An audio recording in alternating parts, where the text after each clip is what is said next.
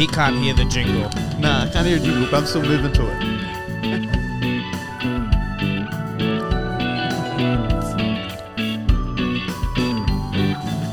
It's like a silent disco. We're bringing the fun. We're bringing the thunder. We are Funder. Flesh and blood down under. I hope I don't stuff this up, guys. Malharaba Kifek? No, you stuffed it up. Oh, God. team, we've got Team Arab in the house. Well, sort of, yeah. Half half. half half. Quarter here, baby. Represent. Hey. yeah. So there's only one Arab in the room, is what we're saying. Oh, don't be like that. well, welcome Noah. Thanks for having me, guys. Pleasure Uh, to to those uni- uninitiated in the Australian scene, Noah is our um one and only level two judge. Sadly. the OG.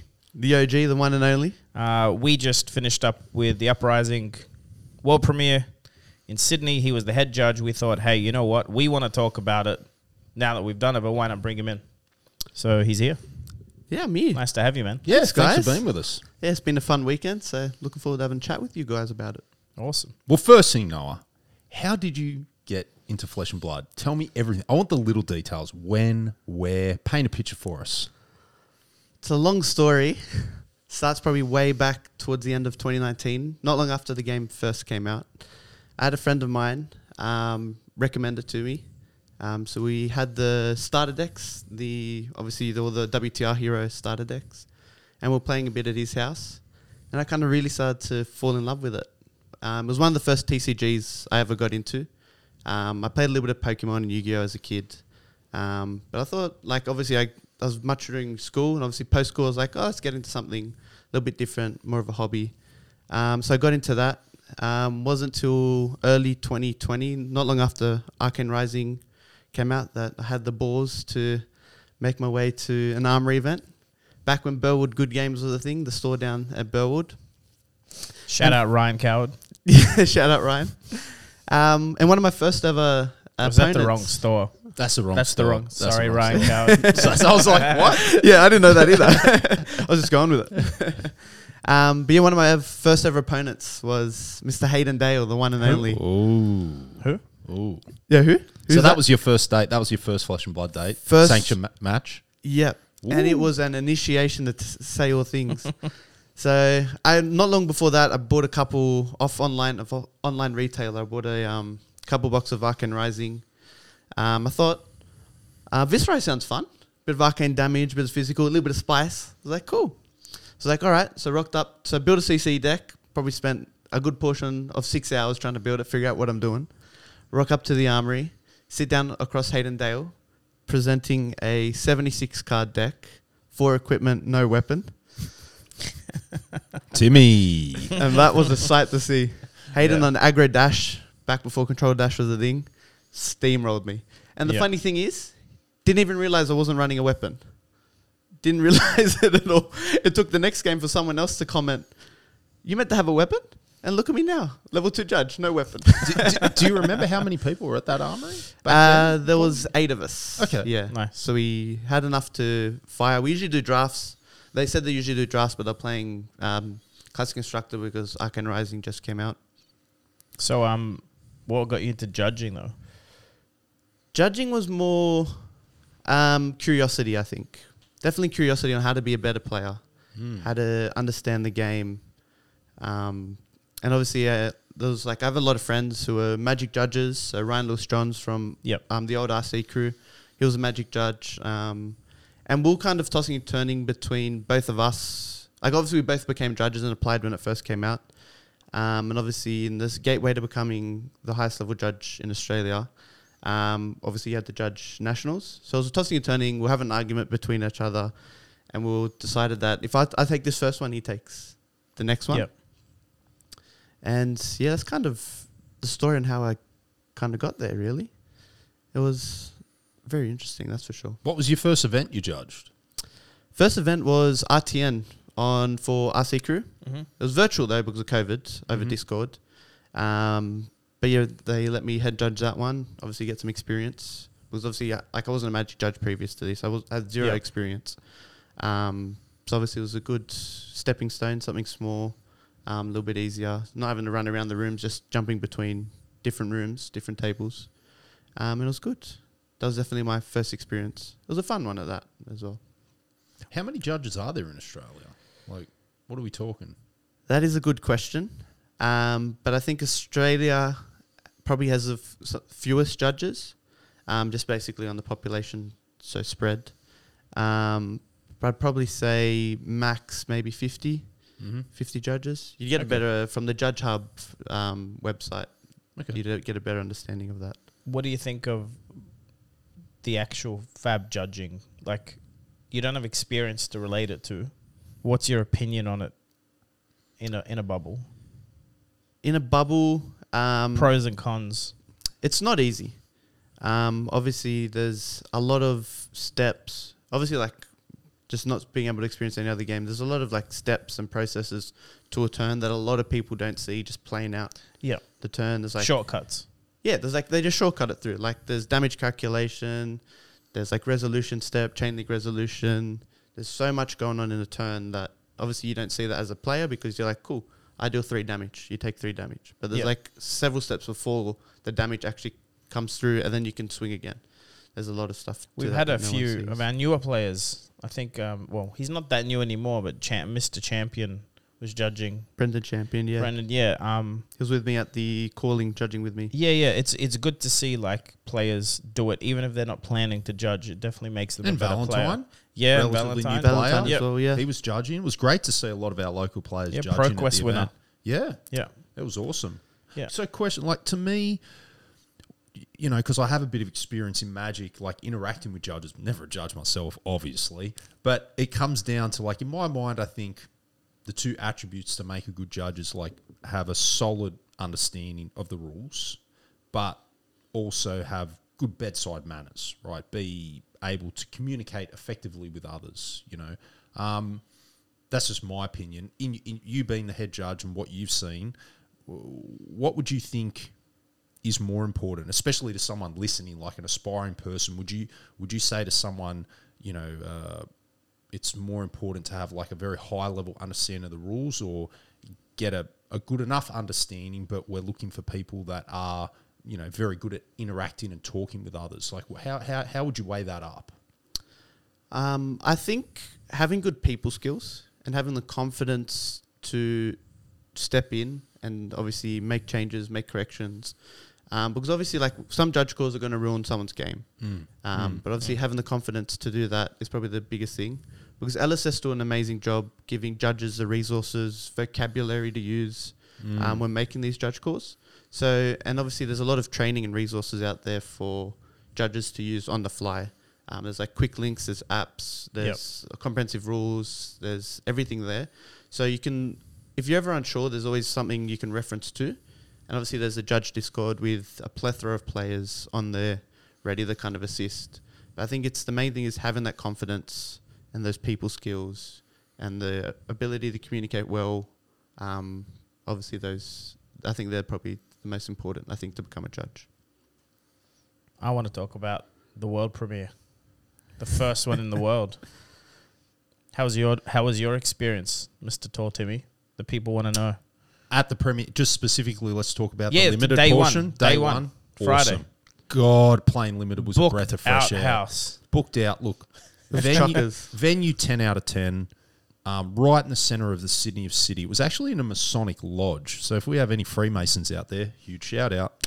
Love your work. Um, it was a good facility. so uh, hands yeah. down, um, very That was good. It was clean. Everything was. Acoustics were great. You Yep. know, some of those like I mean, I've experienced playing tournaments in these, you know, big warehouses with these concrete floor pavilions, and the sound is bouncing around everywhere, and you can't hear the person in front of you. But you know, this place was very in- intimate. You know, it had a lot, you know, carpet floors. You know, it was very nice. Acoustics. the chairs great. were actually comfy. Chairs were like, you know, leather or pleather. I'm not too sure, but they were comfortable. You know, I could sit in those bad boys all day. So venue was on point. Um, place was packed. Energy was high. And playing limited was a breath of fresh air, especially like relatively new players such as myself. And I, I suppose a lot of people that would be tuning in right now, you know, I'd say 80 to 90% of, you know, me, 95, 99% of all my flesh and blood experience has been in constructed. Yeah. So getting the opportunity to play limited in flesh and blood, it, it really was a breath of fresh air. and you, Noah, didn't get to play. Sadly, you not. Yeah, I had Yeah. to work through it. Yeah. Um, but How I was your experience though? the Sorry, is that your first big flesh and blood event? Like at that, like I, I was at nationals. That was 70, 80 people because it was still COVID restrictions. COVID restrictions, and we lost W- half. was this the your biggest? country? Um, it was yes, it definitely was. Judging was definitely the biggest. Um, I think uh, the peak we hit almost 350 players Wow. in the venue, which was a lot of fun. Um, but it was definitely good. I think the atmosphere made it so much better to get through the tough days. Uh, because on, in comparison, Madrid had same amount of players, Mm. um, roughly just over 300, 350. Um, but they had almost, I think, 28 judges, Wow. while we had less than half that at 11 judges. So obviously, There's we'll, uh, only 11 judges there. yeah, Wow, you Let- guys oh, did- over, over the three days. Let's the three touch on days, that before yeah. you finish Guys did because a that's great something job. I'd be very curious about. H- how do judges get recruited? Like if I if I if someone said we need more judges, it would probably encourage me to do the test properly. Like I've done it once off the top of my head to see what do I know. Fail. Hundred percent. You can't do that test over, off the top of your head. I did off the top of my head, and I only, I only just passed it as well. Well, I'm not as good as you, but it, you get there. i- this like maybe a call to action? Is it do we need more in Australia? Is that what you're Um, saying?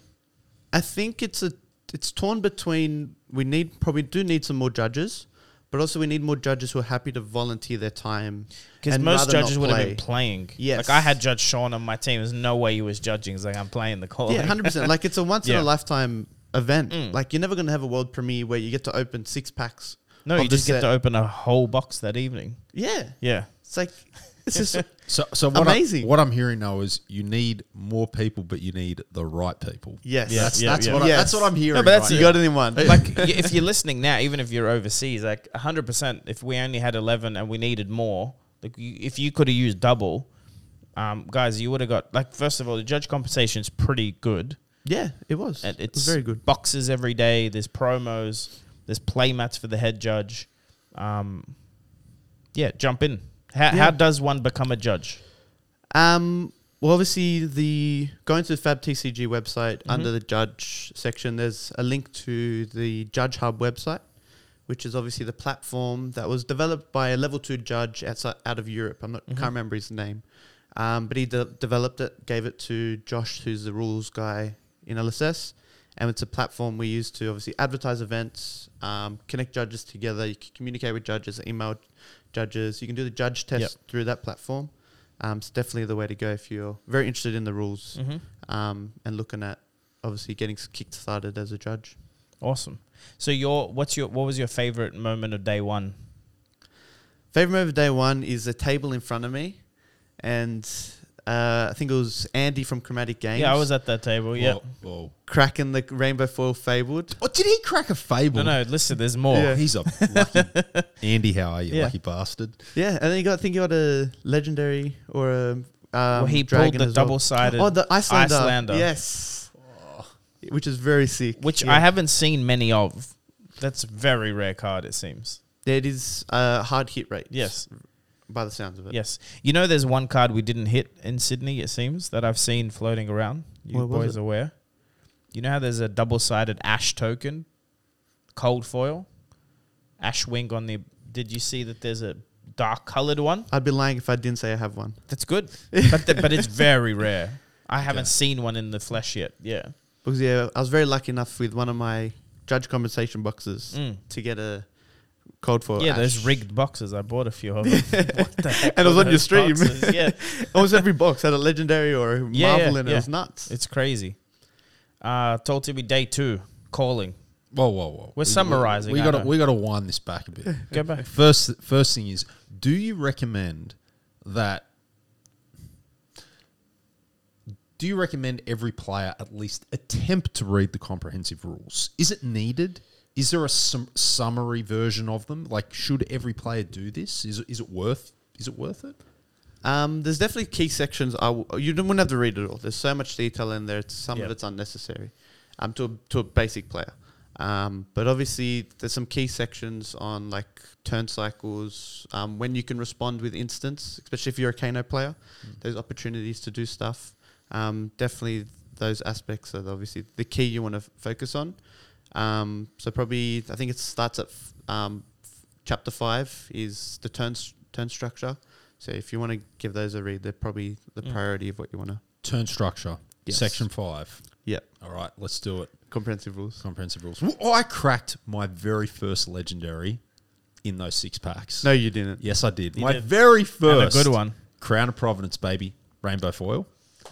Not too bad. That's still a great one though. Yeah, I It's know. a great one. I You know. play with that for I- ages. yeah. Yeah. I couldn't believe when I opened it. Well, I literally like couldn't believe I opened it, and then yeah, my very first, my one and only. I swear I could hear you screaming like a little girl across the room. it might have been me or Princess Spike, but no, it was it, it was a fun event, like playing limited. I played Fire. Um, I opened up, you know, first time really looking at the cards in detail. I just saw that my Fire stack was the biggest, and go, "Yep, we're going to play that." I played every draconic and draconic ninja card I had, Threw it all in there. a few generics, and that made my deck, and it was good. How'd you go? I ended up 4 2. Um, won my first three, and then I had a, a very close mirror match. Very, very close, very tight. Uh, he was a better player than me. He outplayed me. Um, I didn't think I made any obvious misplays. He just outplayed me. Uh, better player. I think our decks were, you know, equally powered as well. I think my deck was, you know, pretty good. Um, I didn't have the key piece of chest equipment to get that extra resource when you play a red pitch. He did, and when he had his big pivot turn, having that free extra resource to play that extra red card was a huge difference. Plus, he had the the heat wave as well. Um, but he didn't have a headpiece. I had two extra health, so maybe that nullified it. But yeah, lost that, and then the final round I played against Iyslander, and I got rolled because I I forgot to sideboard before the game. So all my ward and gain health cards and my more blue pitches, I didn't think to bring him in, and then halfway through the game, I realised, oh geez, I probably should have sideboarded. But yeah, great opponents, great vibe. Everyone was so excited to play. What did you play, John? Iyslander. How'd you go? Terrible deck. so I was sitting next to Andy. I pulled nothing. Not even a foil rare. Literally pulled nothing. Um, but I went Iyslander because I've played Iyslander before. 3 3. I gave away my. Pro- when I won, I let the loser keep the pack. No one pulled anything good, so that's good. I made them open it straight away.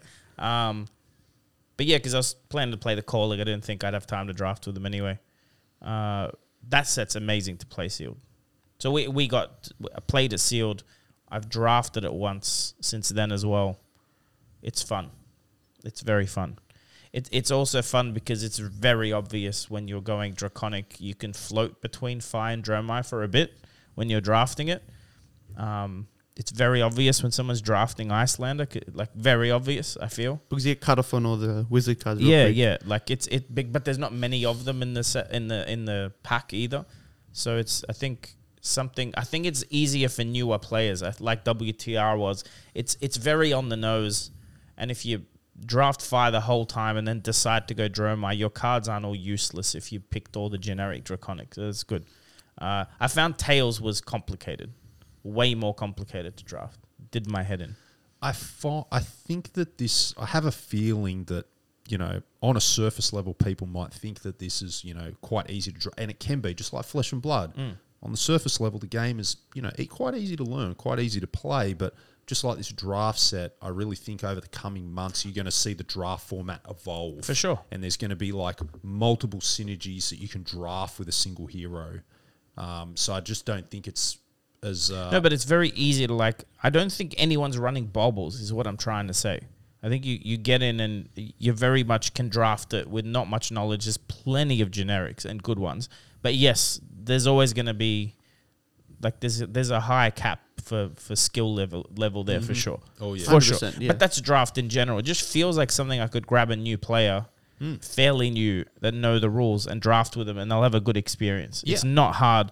Well, like I said, the the fusing mechanic, everything entails to build the right ratios. I found impossible as a new player. Like I was like, I can never fuse. I never have enough earth. I never have enough ice. It's very. Tr- it was very tricky to draft.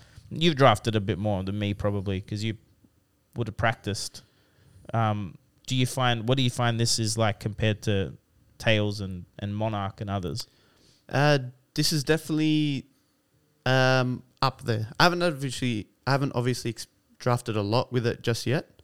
I've just had a few drafts with some friends. Um, but obviously, I think my favorite drafting so far is WTR and Monarch. Um, Monarch. I'm surprised. A lot of people say Monarch. Yeah, Monarch's a very great set to draft. Awesome. Um, but this set is feeling really good. Um, I think obviously, like you mentioned, there's a lot of skill caps. You can obviously have a very fun draft with all your like friends, just casually over a few beers. But obviously, you can have a lot of high skill drafts, and we're seeing that in like LSS is making road to nationals, the Pro Tour, nationals, Draft. partially Draft draft, heavy, Yeah. yeah. Um, obviously, because they this set is built and obviously going to perform really well in the limited format, which I'm very much looking looking forward to. What are your feelings on how it might shake up the constructed meta, both Blitz and Classic?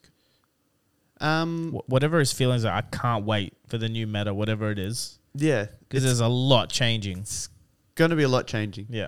Um, obviously, no one knows until like the first big calling, which I think is in Ut- Utrecht. Utrecht. Yep. Um, Indulge or Oh wait, or S- uh, Utrecht then Singapore? Is that how it's going to be? Singapore's second last week of August, yeah, yeah. Mm. and then it's PT Lille, Lil, yeah. which is split format, which will be fun. Yep. There's a few battle hardens they announced today before that too, so we'll know a little bit more then. Oh yeah, hundred percent. Yep. Um, talking about Battle Hardens, I've booked and Me too. going to Auckland. Oh yeah. So who's going to see us over there? Timmy, you coming with us? Come on, Timmy. God, I, I Timmy, Timmy told me we probably won't say it on the pod, but he's probably not coming. What? I yeah, look, it's Timmy missing a flesh and blood event? What? Doesn't happen. well, if it was a call, look, it's uh, it's it's a bit complicated team. I've been running around from you know around the globe the last couple of months, so um, hmm. I'm not going to say never's never, but highly unlikely. Highly unlikely. I think at the end of this year we would have flown enough to own our own airline. Mm. Honestly. Plus, I'll Are tell you no? You gonna go to Singapore? Yes, I'm going Singapore, then oh. straight to Lille, Yeah. Vegas at the end of the year for the Worlds. Is it Vegas? Yes, It is. Did you James just- White's. Oh, James White said it'll be US. I think at the PT. Yeah. Yeah. in an We said interview. US, but he didn't say Vegas. Jeez, Do you know you're something sure? we don't know? We're assuming. All right, you're assuming. I'm assuming. I mean, I'm I hope assuming. it's Vegas. Yeah, I'll- Yeah, I'll- I hope it's Vegas. I think I'll be there in November. I for think that's Worlds. what they want the international events to be anyway. It's like a, it's easier for the US people to get to as well, isn't it, than like Jersey? Are you judging in Singapore or Lille or anywhere? So like on that, so personally, I've made a promise to myself until there's obviously um, LSS roll out the level two program and there's more level twos. Um, I'm just going to take this opportunity to obviously support my community here in Australia and judge locally, but obviously I'd like to still play, and obviously at a professional level, the best opportunity for that is international. Mhm. So I've promised myself I'll always play international level And judge in Australia. and judge the Australian ones just until that program gets rolling and I don't have to judge every event. that seems good. Fair enough. So Team Blitz Oof. Saturday, Well, at this table, I'm Yes. the best at that. It seems. Yeah. quite easily. Okay. He got paid to I play. Got, I got carried so hard. he man. got paid to play. yeah, that was fun. Well, what what was your experience judging that? Was that a new and weird experience? Um, it was definitely weird. Um, obviously there was a few issues um, on the day which we can get to later. Um, but obviously the experience of it, everyone had I think a lot more fun in a team event than they did individually. I think personally, just from witnessing it. Um, obviously like this is from just my experience of nationals versus the team calling. I just thought everyone enjoyed themselves a lot more, and It was fun. Yeah. yeah, and the experience was a lot more fun for everyone for the calling as a team event, which is good. And I think the fun thing is the fact that we can verse the best of the best in the world, the guys who make the game. Not everyone would say that's fun, you know. Oh, Are we going to go there now? Might as well. saying, I'm Might just as well. Let's go think- no, no, there. I- so I like. Okay, first explain to the audience exactly what we're talking about now. Let's break it down. Well, f- well, day two was the Sydney, the first team blitz calling Mm-hmm. in the uh, world, In the world. first professional team event. Yeah. So um, PTI's gold foils cash on the line. Top sixteen teams got cash. Non-rated though. None. Well, I think they the gem system's not able to. So like each team was one person in gem. So I think that makes it hard to rate. Uh, like they'd have to go back and manually do it for hundreds of players. I think that's why. And it gets I'm sure in the future we'll see if they update the gem software where it's got the team registered properly. Um, it was seven rounds day one, five rounds day two, then a top four cut, I believe. Uh, wicked fun, wicked fun. I got to verse developers. I got to verse Sydney friends. I got to verse Malaysians. It was amazing. It was a very international event for sure, and definitely a lot of different people from all around Australia that we sort of know but don't see often. Uh, I wasn't I wasn't aware we nearly had the same number as Europe. That's really good. Big event for Australia. So But- getting back to Yeah. LSS stuff, break it down. What Oh, sure. Well, they, I, I don't know what the rules were. I just knew early on there was a rumor that they could play. Mm-hmm. Uh, well, we knew that James White might be coming to play with us, so we knew. So it that- was one staff member was allowed to Per participate team, I believe. Per, team. per team. Yeah. Yeah. per team. I Yeah. think the way it worked out is you had um, a bunch of friends from New Zealand, like Newsom's team, Jason. Is it Newsom, Jason, and Jacob Ca- Pearson. Ja- no. Jacob Oh, you're Pearson. talking about the the actual devs. Yes. They're yeah. not on all one team. I was trying to remember. Oh, the, the, teams. Yes, so it was yeah. Newson, um, Jason, Kale. That's one team. Yeah. I think they were just buddies like that wanted to They're play. friends. Yeah, yeah. Yeah.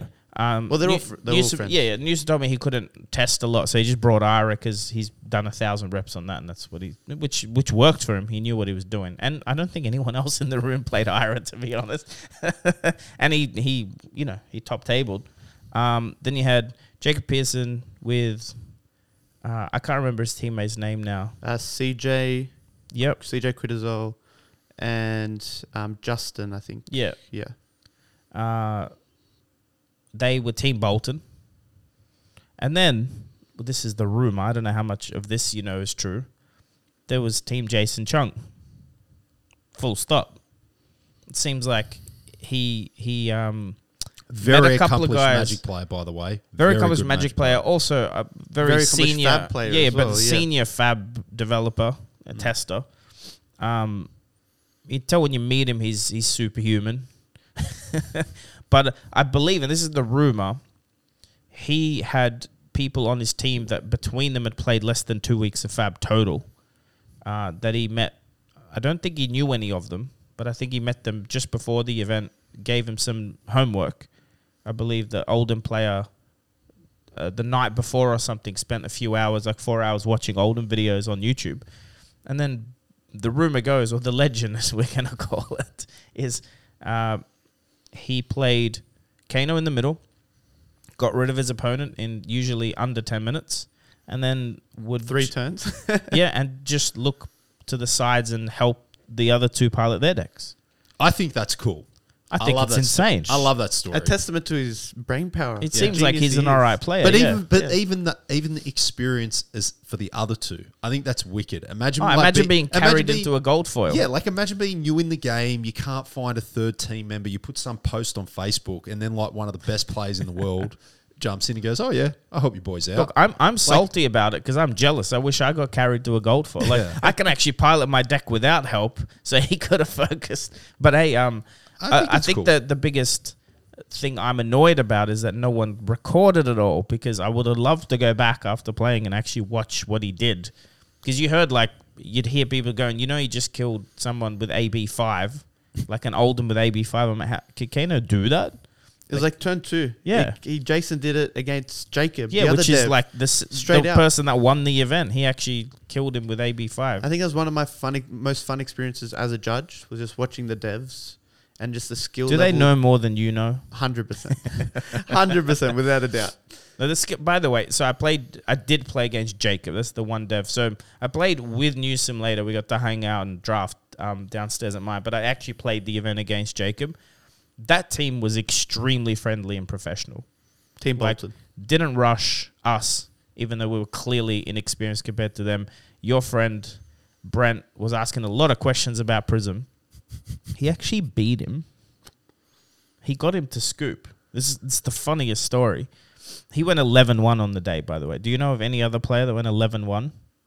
Yeah. no, Best Rhinar player, Oceanic, I think, is what we're trying. What we're out. slowly Yeah. finding out. Don't sleep Um, on my mate. Yeah, but no, he like like in that environment, you know, he didn't have to.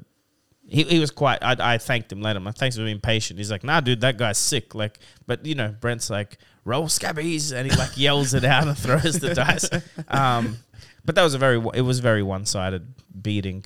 Um, They they demolished us. But uh, all in all, well, I came ninth total. We went in day two seventh. yeah, smashed it. Yeah, We did, we did, we did. Like we were, not, we were like, hey, if we like the first conversation we had for the day is, guys, if we X three, do we want to drop and draft? That that was our first conversation, um, and then Yeah. I But- think there's other Sydney teams came like I think Ryan Bell's team they got um 15th or something. Andy, Chromatic Games team, they came up there. Did Correct. they end up in the top 16? I think or He was, I think, 12th or something. 12th? like Yeah. Yeah. so a Yeah. couple, a couple. And then Hayden Dale's team uh Came third, fourth overall. yes. Yeah. And everyone else was New Zealand in the top. In the top. No, that's not true. Jesse Chung's team was two Aussies, I believe, with him. Um, amazing event though. Talk to us about your. Um, you said to me, uh, like you know, during Mm. the weekend that your team's approach was Yeah, we had the, a re- different. the reason why I asked you about this because it will sort of segue into something I want to talk about. But Mm. you guys sort of didn't have a rule, but there was an understanding during your matches. You didn't talk to each other. You So- played your own games essentially. More specifically, you know, because there were a few discussions, broad ones going around for everyone. One was the seating, you know, trying to big brain where to sit. And second was what decks are we going to play? I was like, I'll play whatever. Clearly, Brent is on Rhinar, only plays Rhinar, that's fine. My other teammate, Sean, was on either Dash or Briar. And I was like, look, if I need to play Oldhim to win, let's play Oldhim. But hmm. then we all decided, let's just play what we're enjoying playing in armories. It's Blitz. And that means we don't need to pilot, don't need to help, no one needs to ask questions. And what we found is every time we'd verse a team that was asking each other, especially I was in the middle on Dory, and a lot of middle players would ask, Man, I haven't versed Dory. Should I block? Should I not block? They all lost mm. because they got not told necessarily wrong information, but it was they weren't playing with the pressure on them. And I feel like And they weren't aware of the board state either. Like well, what you've of course. So like used. they'd turn over and ask a question, and they'd be told full block. But then you know, if I have a twinning blade, that's not the right choice. But you'd know that if you're paying attention to the game, whether I've pitched, it's we found. And, and definitely the pro teams when you watch them play they'd communicate but it was more pre-match going what should i look out for like sean asked me about Kassai and i'm like look out for blade runners don't worry about the first sword swing it doesn't pump like dory so don't overblock ever that kind of thing And a lot of uh, the professional teams mainly spoke about what they're doing with their hand in Yes. their turn. yeah Not, and they, they speak to each other what they've pitched, what's coming back. I- and definitely when you got to like one player's left playing, their teammates would give them some advice on maybe there's a line with some more damage or something. But what I'm trying to say is it um we we just played for fun. We played the fun decks and then we we didn't try and interrupt each other. We had a lot of banter and we just played it like an armory. And but to be honest, between the three of us, we all are capable of winning an armory, which Mm. is a 3-0 blitz event. So if we all which we all ended up doing 60% win rate except Brent who did 99% win 11 but that's all you need to do is if you go to an armory and you're on the deck you know you can get unlucky but mo- most of it is just being comfortable. But it, it was fun it was fun. That's the thing. If they i would go in like that event i hope is the main event of every calling. It'd be so sick Obviously, because you guys, because I didn't play, but you guys were locked in your seats. Mm. Did you find yourself versing a similar hero in that seat most of the time?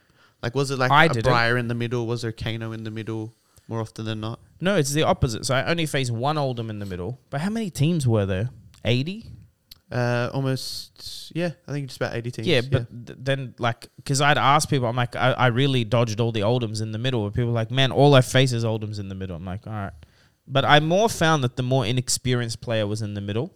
It seemed like a lot of teammates brought like someone that was a slightly less experienced. Till we got to the higher end tables, and it was definitely the boss. Captain was like could pilot all the decks, could answer questions. Made a big difference for those teams, I think. How about you, Paul? Yeah, like uh, we discussed a lot about the decks, Mm. the higher level stuff, where we're going to sit, what did we expect, the decks, the matchups. We practiced, we did all of that. But one thing that we missed that um, winding back time, I'll, I'll definitely take into future things is we didn't talk about like how we would interact with each other or what happens if someone makes a misplay like a stupid mistake um, and they verbalize it or they something how would you best um, react to what your teammate would say would you prefer you know your teammates to just say nothing or encourage you or call you an idiot like how how would you approach that? And because we didn't even discuss that we didn't even discuss like in-game interactions there were a few situations i'm not going to go into it because it's not really relevant but there were a few situations in the first couple of games where some things happened And I feel that because we hadn't had those conversations earlier, it really stifled our first couple of rounds, if that makes sense. Yep. Yeah, so that that's what I could see. So we, we didn't do very well.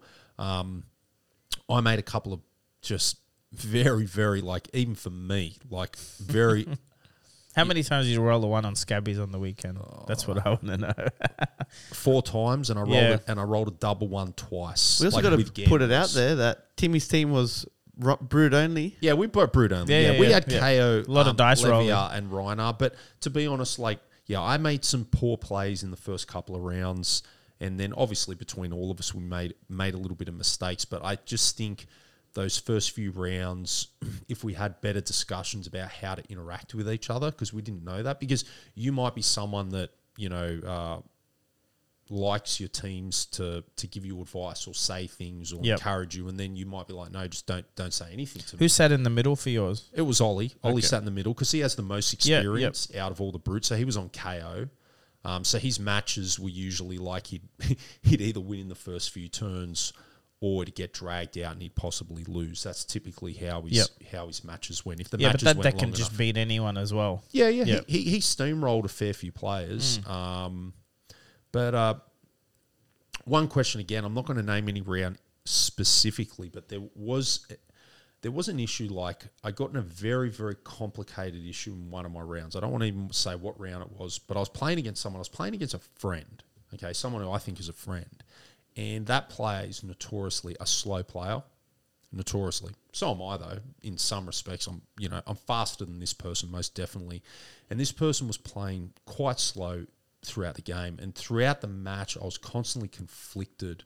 Do I call a judge on my friend? Like we're in a calling, he is playing slow. The time is going down. It's kind of stressing me out. Um, I made a bad mistake the previous round, and there were some team interactions already Yep. getting playing on my mind so that I had a heightened sort of you know level of you know pressure and then that was happening and I was so conflicted do I be nice to my friend do I get anyway how would you approach that like when is the right time Noah to call a judge for slow play not talking about my specific situation just but just in general Um, we'll answer this question as a player and as a judge. okay sure So, as a player, It's very different. yeah. So, as a player, usually if I'm versing someone and I'm starting to get distracted, like get bored, start my eyes start wandering, and my mental state, which is meant to be in the game, starts deviating because I'm waiting so long for my Yeah. opponent to do something. Then I'm thinking, well, this is suddenly take too long. Like I shouldn't. This shouldn't be behavior that I should be exhibiting because of what's happening in the game. So obviously, at that point, I'd probably like, judge, what's next? Like, obviously, it's a friend. Um, I'd probably just verbally talk to them first. Yep. I'd try to mi- minimally avoid judge calls. Um, obviously, everyone's different, um, but personally, that's what I would do. Um, as a judge, um, we had a lot of conversations about these um, with that with my judge team before we kicked off the event. Is like being blitz such a short time. What do we define as slow play? Um, everyone had their own opinion, but usually you put a time on it. So sometimes it's two minutes, three minutes if it's classic constructed. If it's like a kill turn, you give them a good five minutes. Um, obviously, there are rules, some rules in place to involving like being so close to time and like having no actions. Are you turn zero or is your next person turn zero if they don't block on time? Yep. That kind of stuff. Um, but usually, like uh, judges will obviously come to put a time on it um, for to make a game action, like to do something. So that obviously. uh, So a question for you: How many draws were there round one? Because I heard a number. Um, I'd probably say maybe twenty five percent. yeah Yeah. and remember I called So- that Yeah. before the but And, last and last I week's think pod, I that's why called we that. did all right because Mm. most of the time being wasted were idiots sitting there with their cards, Mm-hmm. waiting for their friend to finish their turn Mhm. to tell them about. You can't Yeah. do that. Every time someone would do that to me, I'm like, I would just prod nicely. When, when they'd be like looking over at their friend, waiting for their friend to decide. So we're waiting for Mm. double the normal amount for a slow player. I'd be like five with go again.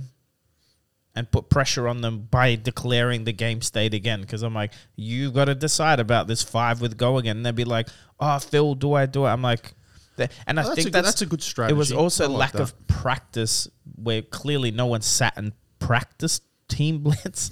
It was obviously like But I think you'll find if we have another one in six months, how much different it'll be. Because a lot of the more casual people maybe hated it for that reason. Maybe they got an argument with their like significant other that they played with or something. Because there was tension. There's definitely tension.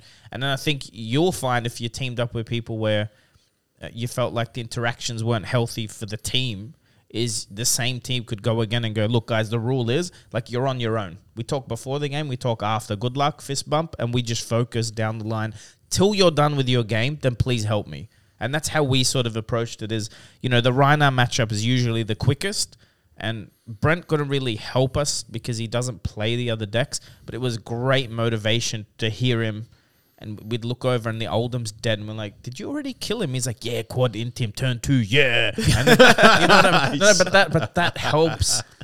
Like focusing on the Yeah. hearing the good news oh, yeah. immediately would tell. Like immediately when when I'd get like a third counter, I'd be like, "Sean, counter three. I think this game's done." Even psychologically for the other team to hear me say that, because a lot of it was like mm. questions. I'm like, "Dude, I just routed him." And and then Sean would smile, and then I know I'm helping him. Also, when when two of us would win, we'd tell the other player immediately, like pressure's off, and that helped us, I think, with the day.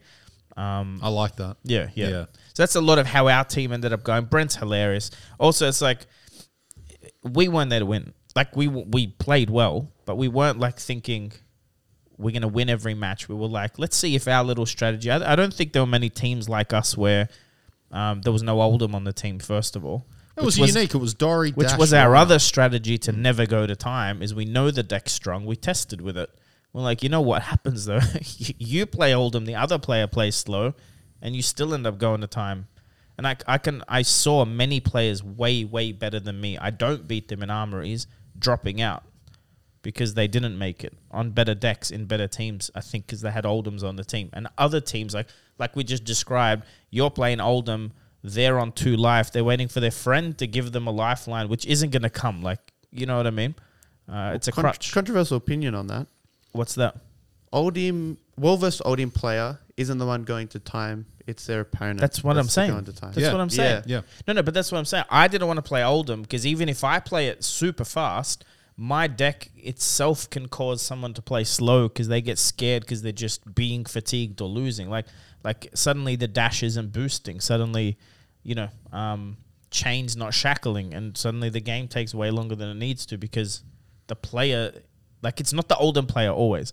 But there's definitely a mixture with Oldhim players and slow play is just a recipe for disaster. Yeah. There was a there was an Iyslander uh, Oldhim mirror. Like, no, we wanted to avoid that. We didn't play any decks that had to block a lot. We just wanted to, Have fun. yeah. But also, you know what is fun is finishing all three games in ten minutes because we got deck checked. 17 minutes added to time or 15 and we still finished before time mm. Oh, the deck checks were a pain. which was which was actually worse because immediately as we finished the next round got paired we're like fuck get back So how does it work? Do you predetermine before the event starts at what round you do deck checks and you randomize the tables? How does that usually work? So the way we did it, because every TO and head judge can run it differently. The way we did it was no deck checks round one.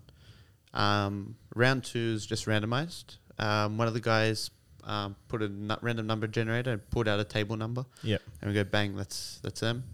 Um, but closer to the end of day one, you're more likely deck checking people who are at their winning ends. So people like who have an incentive Mm-hmm. to do something dodgy. I'm Yeah, not like saying no one did. There was a few mishaps with deck list errors. i got deck checked twice i was like why are they just grabbing my deck yeah. The second time was random. Shonky. yeah yeah yeah Um, but yes, like people who like would have an incentive to. Mhm. Uh, thankfully, we never found it. Um, there was just a couple honest mistakes. Um, talk to me about those because I, I know what they are without mentioning names i'm very curious there was someone with 41 cards there was someone with no equipment on their list is that even in the rules like no equipment on the list because i can't imagine that's explicitly written Um, yeah, it technically is. Um, it's not explicitly written no equipment. It's written um, like present like deck list Missing error. equipment. Deck list error. Sure. Um, and it was funny enough. It was one of the LSS devs. It was. Not yeah. gonna name who. Oh, he knows. You know. Um, and his excuse, I've never had the right one in his life. That's true. and that too. didn't save him from the IP penalty, that's No. for sure.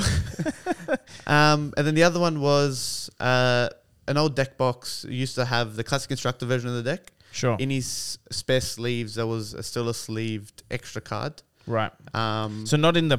It's in the box, not in the deck, like that. It yeah, was yeah, it's in the box. Yeah. But obviously, because it's within the box. Well, that's how you Yeah. look at it, right? You don't. Yeah. w- So if you weren't aware, because I wasn't aware till this event, but luckily I was doing the right thing anyway, because I'm OCD. I didn't want extra cards near me. You should not have a single other card anywhere near you. You have a deck box with your equipment and cards that you play with, and your dice, and everything else is out of sight. Correct. The only real Because exception is like pr- if you get a promo on the day, you can put that in there. That's fine. Yeah, sure. Yeah. But but it's actually I didn't I wouldn't have even thought that if I had my blitz deck with me, but the CC half of it in the same deck box, how much trouble I'd be in. Oh yeah, Because when I go to an armory, I do that. Yeah, when I'm yeah, switching 100%. between. Uh, but it's too easy because they're sleeved the same way. I can see why. And fair. No one got DQ'd. Um, we did. Like through through the event, three days. Any DQs? uh, there was one. Okay. Yes. Yeah. Yeah. No, well, I know you're not gonna like. You can't specifically. I have one to ask you about though, because again, I'm curious. In Vegas, so the story that I've heard that I'm fairly sure is accurate. Guy came, bought an eye from a vendor that was clearly like you know warping a little bit, put it in his deck and played.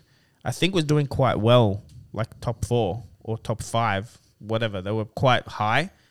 And then um, opponent calls the judge, said that's a marked card. It's and it was very obvious from by all accounts The that was- curvature. Yeah. yeah, and it's an eye of Ophidia, so the judge DQ'd him. Story goes, guys quit the game forever. All his friends are pissed off. Now, people ask me, so I'll, I'll answer it first as a player. My my logic was, if I turn up to any sporting event, a professional event where I could win money, forgot my ping pong balls at home, and I buy some from a vendor, and then I'm playing, and my opponent says these balls are weighted, and a judge figures the ball's weighted, I'm getting kicked out. No one's gonna stop and ask. Like I didn't feel like there's any justification or anyone needed to like whether you're cheating on purpose or not is actually secondary. The judge's point is not to figure out if you're cheating on purpose or not. It's to figure out are you cheating or is there a possibility you're cheating? And a marked eye of Ophidia, which yes, foil warping is marked. Now again, I did my own research, so this is why I'm saying my bit and then tell me how right or wrong I am my understanding is he should have been able to pick out that one foil card in the deck is going to stick out like a sore thumb. Should have gone to a judge and said, "Can you deck check me and can you put a proxy in my deck for the eye?" And the judge would have probably scribbled on a bobble, "Eye of Ophidia," put the eye in the guy's deck box and given it back, and no issue, he's got a deck. Because people are going, but it's a legal card, blah, blah. It's like, yeah, but ah, but LSS should print the cards better. I'm like, whoa, No, like no, no, no. no, no, I'm saying again, like you own the eye, it's in your deck, but you still can't have a marked card. They're separate things. Anyway, Judge Noah, how would you have But- treated that? Yeah, go. Before Judge Sure. Noah starts, I need to say something. At the end of the, it's nothing to do with LSS. I'm seeing these freaking I know, these stupid posts, people talking about card. It's it's nothing. You're responsible for your deck. You're responsible for every card in your deck. If a card is curling, it is marked. If you're aware of that and you're not doing something about it, well, geez, like, frick, are you a Timmy? Like, seriously, before skirmish season, mm. I was testing Bare Fangs. Just before the first skirmish, I noticed the fall Bare Fangs, because we have high humidity here, was really curling. And in my deck, it was starting to become obvious, and I, one of Bare Fangs, which is kind of an important card, was kind of curling. So before that skirmish, I took it out and put it on fold in. I'm a Timmy. I wanted to play with a foil, but I didn't. Now, that's for a skirmish, you know. Sec- sorry, excuse me. So definitely he should be he, he should be responsible for that. Um, one hundred percent. Uh, It's also, like- unfortunate that he quit the game. Like I hate hearing those. That's what I've heard. I'm sure there was frustration in the moment, Um, but but it's it, but also like Look, I okay before a- before the event, before the uh, the Blitz event, right on the weekend, the Blitz calling, I had some sleeves. Legitimately, these sleeves are like three weeks old. I'm not going to name the company, three weeks old. The corners were starting to get a little bit thingy, but there was no rhyme, no reason. One of my team members had a fresh packet of sleeves, but it was only 10 minutes before the event started. And he's like, Do you want to change sleeves? I'm like, Oh, I can't really be bothered. It was in the back of my mind, I going, Heck, I know the judges. Let me just go up and ask him. So I went up to big shout out to the big man from Auckland. What was his name? Josh? Jono. Jono. Jono. Jono. Good how are guy, you, mate. Great He, guy. he was the head judge for a couple of the events, Yeah. like when there were two events at once. Yeah, so he led the battle hardened. Um, He he's did a got- good he's job, Got I heaps think. of experience from Heaps of- New Zealand. Yeah, so I went up to Jono and Mitch, um, and I said, "Right, here's my deck. What do you think? Professional opinion." They both looked at it and said, "Look, be on the safe side. Change the sleeves." Yep. So that's what I did. That's no it. harm, no harm, You'd be no surprised how many people come up to me. I had, I could probably say more than I ha- can count on my hands. People come up like, Really? "Can you check the cards?" And nine times out of ten, I said, "Change the sleeves," Yep. because obviously, like, you might just be your like your home deck, but there'll be wear and tear over time. And the Yeah, last but thing like you, you, want said, it's is, your like, opponent's right to call the judge, and it's also if it's a win in, then you then you Mm. run out of excuses. Oh wait, there's seven and a half thousand US dollars on the line. You don't. You should. You're responsible. Anyway, what's your full opinion on the story? Um, obviously, I 100% agree with Timmy and you guys. It's like your responsibility with your deck to make sure everything is as perfect as it could be. Um, a one-off foil is usually the worst situation for marked cards because of the curling that happens. Um, it's pretty much if you can distinguish the cards when it's in the deck, which curling does, it leaves a jump, Yeah. like a bump. And if you can distinguish it on top, um, and then if you spread the 15, like 15, 20 cards out and you can pick the card, then that counts as marked cards. Then the key thing to that is if the judge who's doing the deck check can distinguish a pattern Yep. with those cards. And that will obviously distinguish the And when it's one of one, When it's a one of one, key card like I, um, it's a pattern because you can Yep. like set your picture under it and you know when it's coming back. You know that, oh, I'm not going to counter this turn because it's an eye on top. That kind of stuff Yep. is definitely not and great. and your job is not specifically straight away to figure out intent, is it? no. Because that is just they could have cheated, and that's enough because it's not fair for the opponent. Intent is a hard one for judging. Of course, Um, it definitely is like a. t- you're not a you're not yeah, a jury trial with evidence. You know what I mean? You just have to go off. Can I see a pattern? of the facts. can I pick yeah. the card out of sixty or forty? Can I actually see it? And if you can, you don't have a choice, right? Casual event, you'd probably just say change the sleeve, shuffle your deck or something, right? But I don't know if this. Think about if it happened mid round, it's over. Okay, well, let's offer a solution. We've got Timmy at home. Mm. He wants to play Dory. Lucky little Timmy, he's cracked an eye. he's kept the eye in the shoebox and Yeah. it's curled to the you know what. How does little Timmy go about playing this eye? Because it's an expensive card. It only comes in foil. Correct. Well, that's How- that's the people's argument is it's a fabled only comes in Yeah, foil. but how does little Timmy go about decurling? I have two solutions. Tell me. You get a silica pack. Mm-hmm. You get a, uh sandwich bag, put it in airtight, like squeeze the air out of it. It does not take long. It curls all the way back around to the other side if you leave it too long. So you can pretty much watch it. Come back, check in half an hour, and you'll see a difference. Airtight sucks all the moisture out because I believe curling in is moisture and curling out is dryness, and you've got to find a middle ground. Some people will put it in weight, but the way we had that rain for a long period here, you couldn't do anything about it. When Everfest launched, everything was a U. We couldn't help it. Um, even non foils would curl a little bit because of the amount of moisture in the air. Um, but the second solution is what I read in the rules: a judge can issue a proxy. Is go that up to a judge and go, "Here's my eye. Here's my one I printed on my laser printer, or here's a bauble with Eye of Ophidia written on it. Can I?" And the judge, the judge certified proxies are Yeah. allowed. Yeah. There you go. that's the solution. And you can have your cold foil slabbed eye sitting on the side because it's in your deck. Like you can actually do that. The judge has to approve it, but a judge would rather give you a bauble with his signature on it. And because again, you ju- it's just yeah, it's only rainbow foil. It's bowed. It's not your fault. He's not going to force you to go buy a four hundred dollar card. He'll just proxy it for you. So said person obviously probably didn't know that.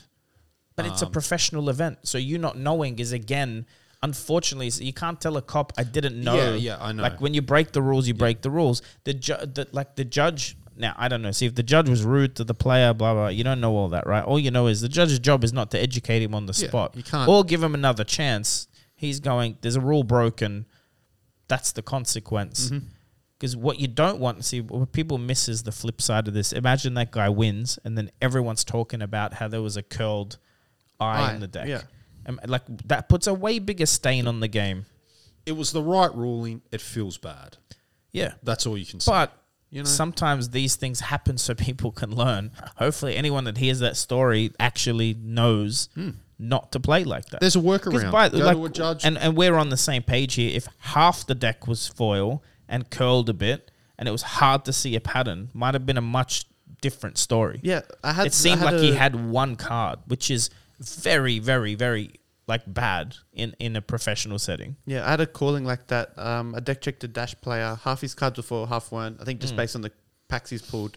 I just made a recommendation to him. I was like, hey man, like Pick one. they're all single sleeved. Um, so I was like, if you want to run them, just try and flat them out, double sleeve them for next event. Just Yep. gave him some advice. yeah, because you couldn't see a pattern, so you can't. Yeah, you just Yeah. leave it. Yeah. And it's kind of, it's just the hardness though. Is Yeah. kind of judge calls. Never great to make No. DQing someone, especially on day two.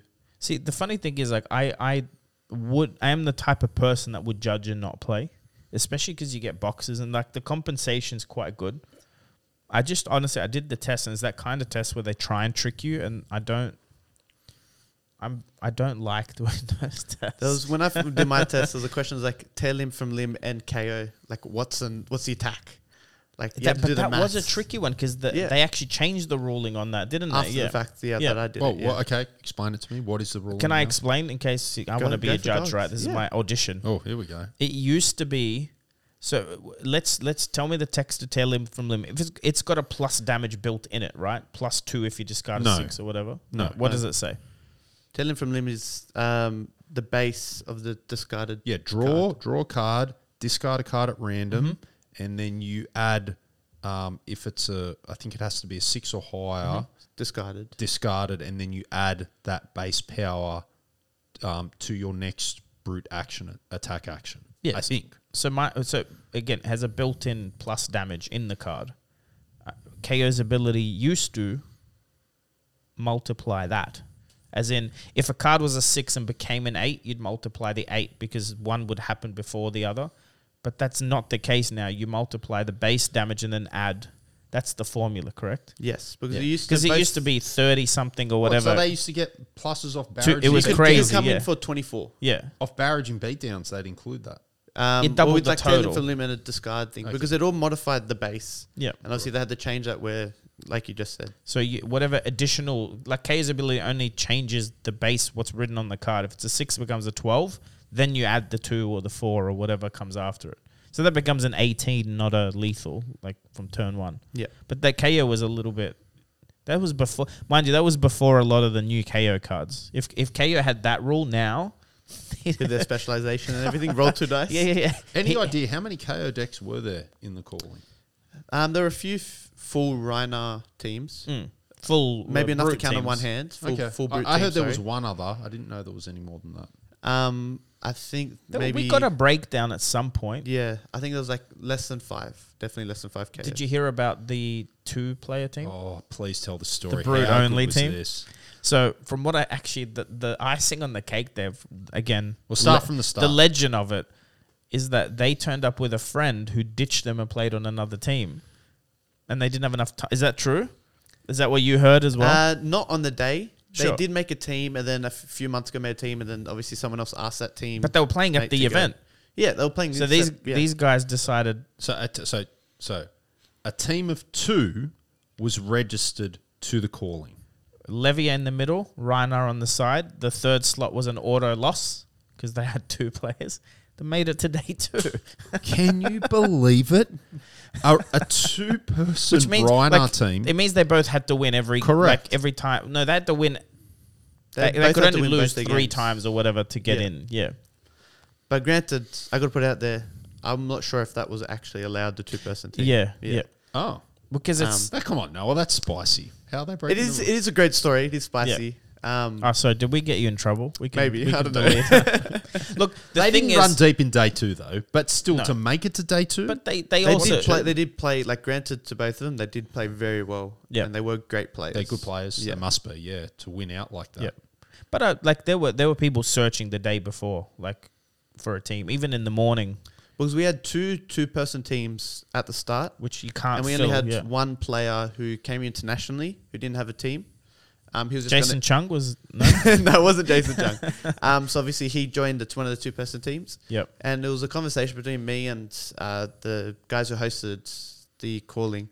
I was like, "Do we let him happen? Do we let him have a Mm. go for the fun? Like, I mean, so they it's, can enjoy it's themselves." good that you did. Yeah. yeah, Um, I, it would have sucked if you told them that because they have obviously zero advantage having two people, not three. and they right? travelled a long way to get here as well. Yeah, yeah. yeah. Where were they from? Uh, I think uh, Queensland, up Okay. Brisbane, or like Lismore, up very north of Yep. New South Wales. Awesome. Well Not 100 percent on that, but I know they travelled in to get here. I, I'd like to get into the event as a whole. Yeah. What worked well? Every, I think majority of things worked well. I think the judge team was amazing. Mm. The organisers were amazing. Um, and like obviously the thrill of opening Everfest, the cards and the set was Uprising. amazing. Um, That's what he meant. Yeah. yeah. I know. it was like a great event. He he still doesn't know Overall. the mistake he made.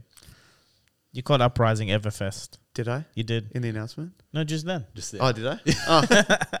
Whoops. I still It's all right. It's all that. right. We Yeah. forgive you. It's where you can only hear it through the headphones. Yeah. That's the Yeah. problem. Yeah, yeah. it's not your fault. Thanks. Appreciate it. um, but it was just a great. What, what would you overall. change if you had to run it back? A s- maybe a venue one size Yes. up. Yep. Um, because Would have sped things up too.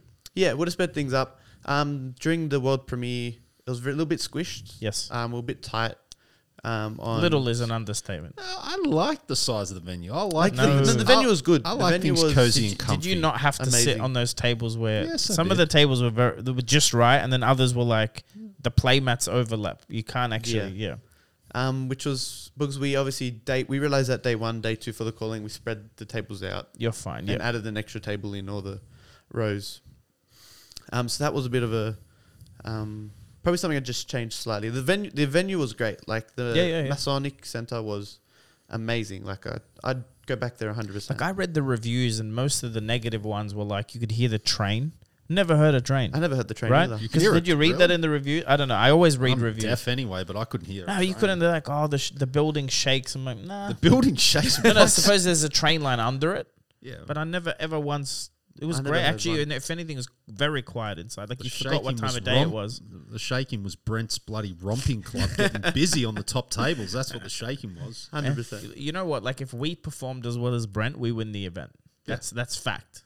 Like he he played well enough to win the event. Like not not even like dropping one game. It's huge, huge props to him. Yeah. So um, what what was like? What are some negatives though? Be critical here. The um because obviously we got uh, Let's Play Games who hosted the event Mm. got permission directly from LSS to be the only calling in the world to run an uprising draft as our side event on day Right. two. The obviously going into the weekend we all thought 40, 50 people. We were very wrong. Yeah. It was like a 130 person draft. There was like 24 pods of eight. Um, it was chaos. Um, granted, everyone had a lot of fun with it, but us judges and yeah. LPG It's were too much. running around like headless crooks trying to get everything organized. Also, granted, it was the same time running as the final couple rounds of the calling. yeah, we didn't, didn't drop. help. So, yeah, we didn't drop. So I, I had no idea what was going on in the draft event. So Yeah. Because yeah, a lot of issues was because people, a lot of people were still live for day two of the calling, not day two, like uh, for the Sunday. Mm. So they'd register for the draft, get their three packs, entered into the event into a pod, and then not rock up. Th- that seemed to be from the organizers. Like you announced that if you're gonna play day two, you can go get your packs. And then when when I went to get my packs, I said I'm not playing it. I'm playing day two, but I don't think they would.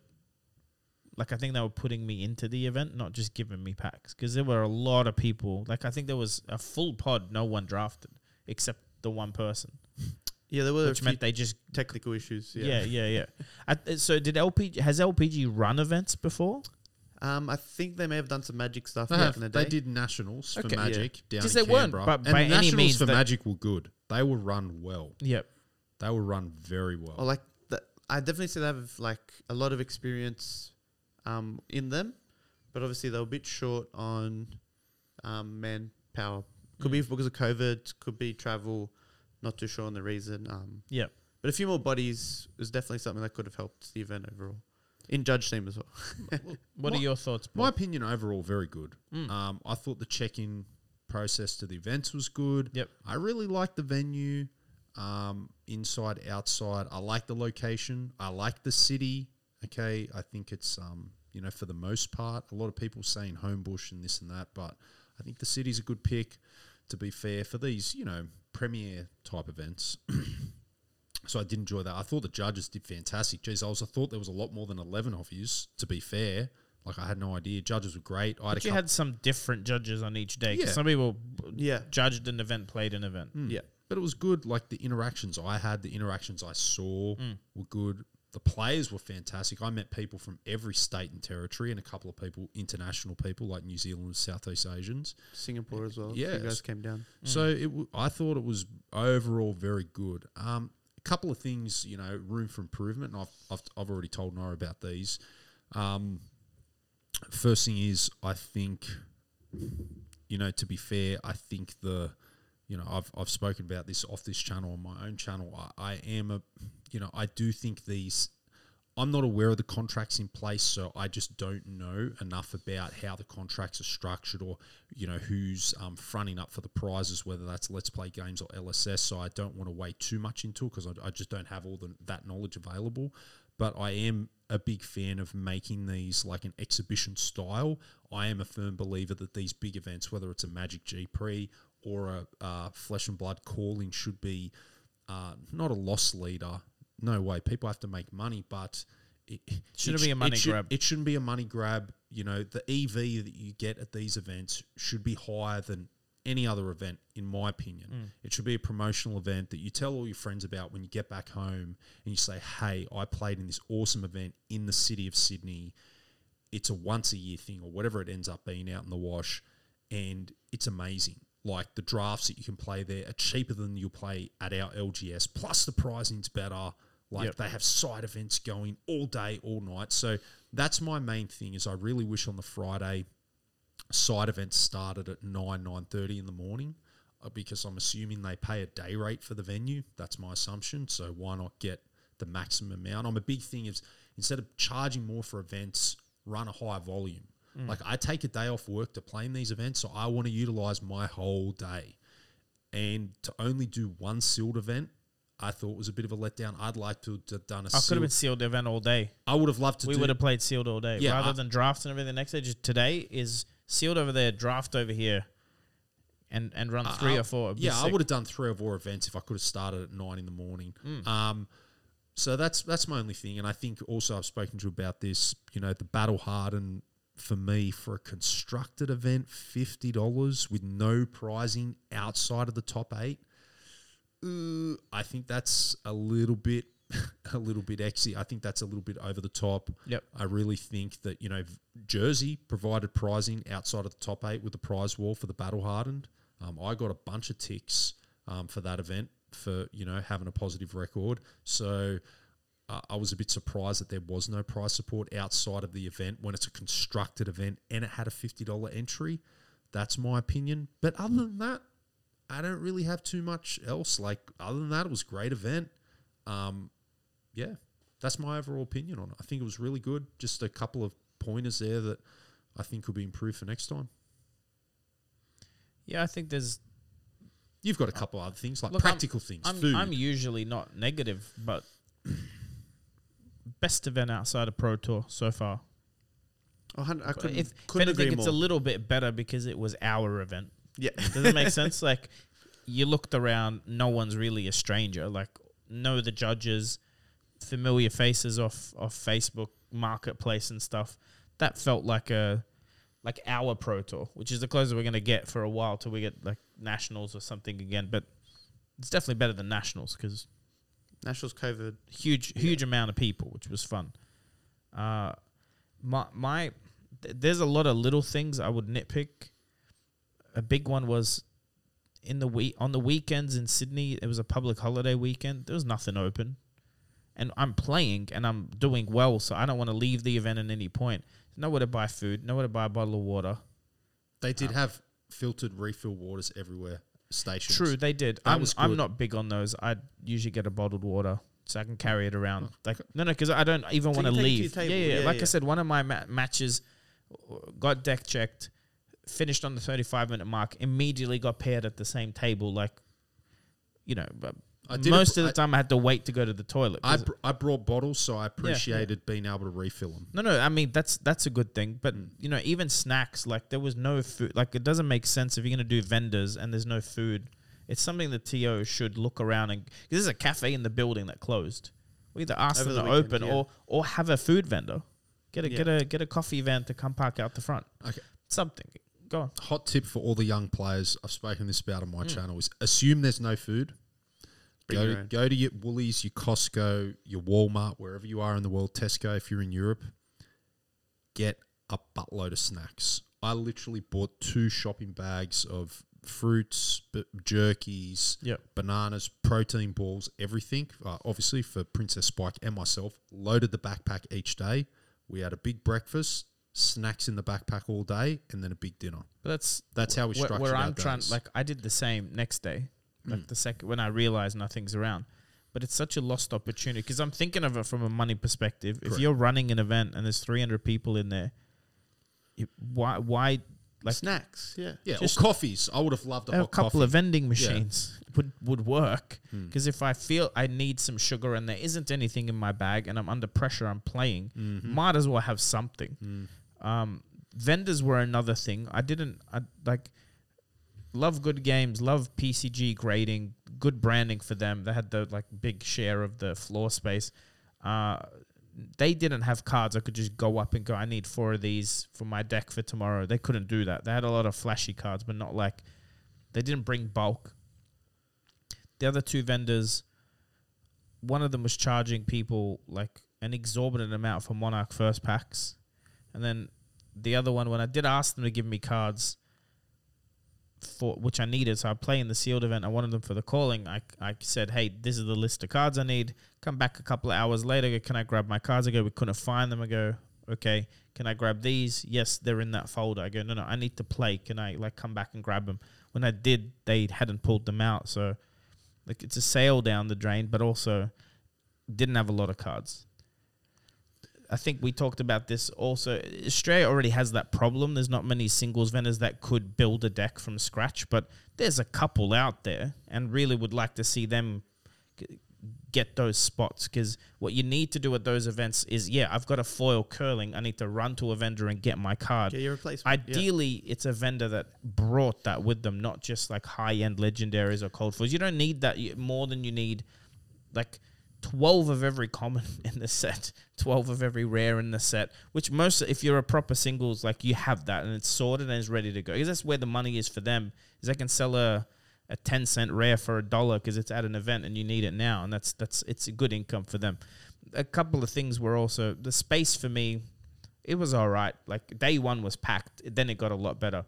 But uh, yeah, if the venue was slightly bigger or they, they sold 10% less tickets, would have been perfect. Uh, but what doesn't make sense is okay to, to counter your point. The EV was actually way way above what the tickets were. It's just whether you want to sell your promos or not. Because if the promos were selling, the hero promos were like fifty bucks on the day. The Phoenix was selling for fifty bucks. The playmat was one one fifty. The sleeves were fifty. I immediately flipped most of mine to pay for because I paid three people, four people's event tickets. I just sold all their stuff, and it was I was back in the green. But if you want to keep them, that pricing's insane. You need to pay two hundred fifty dollars to play for the weekend. Plus, it's in the city, so no one can really cheaply transport in. Like you, like if you drove or you flew in, like you got to stay nearby, so it's expensive accommodation. and public holiday. Yeah, um, and again, no real food. So you you yeah, I don't know. It's there's an argument to be made, but but let's talk about prize support. Other events have prize tickets. I just want to touch on the vendors Yeah. before we go Yeah. more into that. back to the vendors. Sort of like to me, that didn't really. Uh, it said more about where we are at as flesh and blood as a whole, especially in Australia, than the vendors per se. Yep. You know, coming from another TCG background, seeing the vendors operate there and you know using john's example of being able to access you know commons and un- or commons and Yeah. rares staples very quickly Yeah. it just showed that you know the flesh and blood single game is very immature it's very new it's it's an im- it's in its infancy because remember flesh and blood you know has r- just been about the sealed pump you know mm. the tendies and all that like that the singles market is really in its infancy. It really is. It- it- there's not there's a few people in America and other parts of the world starting to get deep on it and going into rainbow foils and unlimited, and now we've got single sets, so it's going to make it a lot easier. But it just showed me that yes, this is this is a baby. You know, it's not a mature Yeah, market where sto- vendors have figured it out. They have experienced people that know the singles inside. They have a huge singles catalog. To me, it says more about the market. Like we, o- I only know of one vendor in New South Wales that has that not only that stock but that knowledge and that Yeah, systems to be able to provide that. I, I had this. So the the thing is, we're talking specifically about Blood Rush Gaming, who's a friend of ours, but it's sort of irrelevant. I I, I, open a lot of fucking product. He gets all my singles. So first of all, he's he's got a funnel that none of the other vendors have. Second, he was at Nationals. No one at Nationals made these comments about they couldn't go to a vendor and get a card because he literally had every card with him. The problem is is LPG. They have this weird thing about you have to be an LPG member, uh, partner store to even get the right pricing. It's a whole thing. And then they didn't give him the vendor slot, even though he screamed the loudest. Which No, it's WPN that they needed. no, wasn't it's it? it, that, that's what yeah that they call it like Let's Play Games partner, Right. Which you have to be WPN. But it's just a weird thing that they've got where what's like more important is you put so they put the card hub people who are not a store like they're obviously affiliated with a store but that store on it in an here's what i'm trying to say. The store that had the vendor stand does not have all the singles. They just have some partnership or maybe the owners are the same that ran the card hub thing right? But they're a very fairly new flesh and blood auction thing. Ollie's been hoarding flesh and blood for a long time now he actually has the singles. To not vet that before you run a a huge event, an international event, seems like silly to me. Because you can't just pick any vendor you want. It's the same with Magic. You can't just pick any good game store to go run a vendor stall at your Magic Nationals because wouldn't you check their singles website? And can I even buy like the meta decks on here? Can I buy the staples?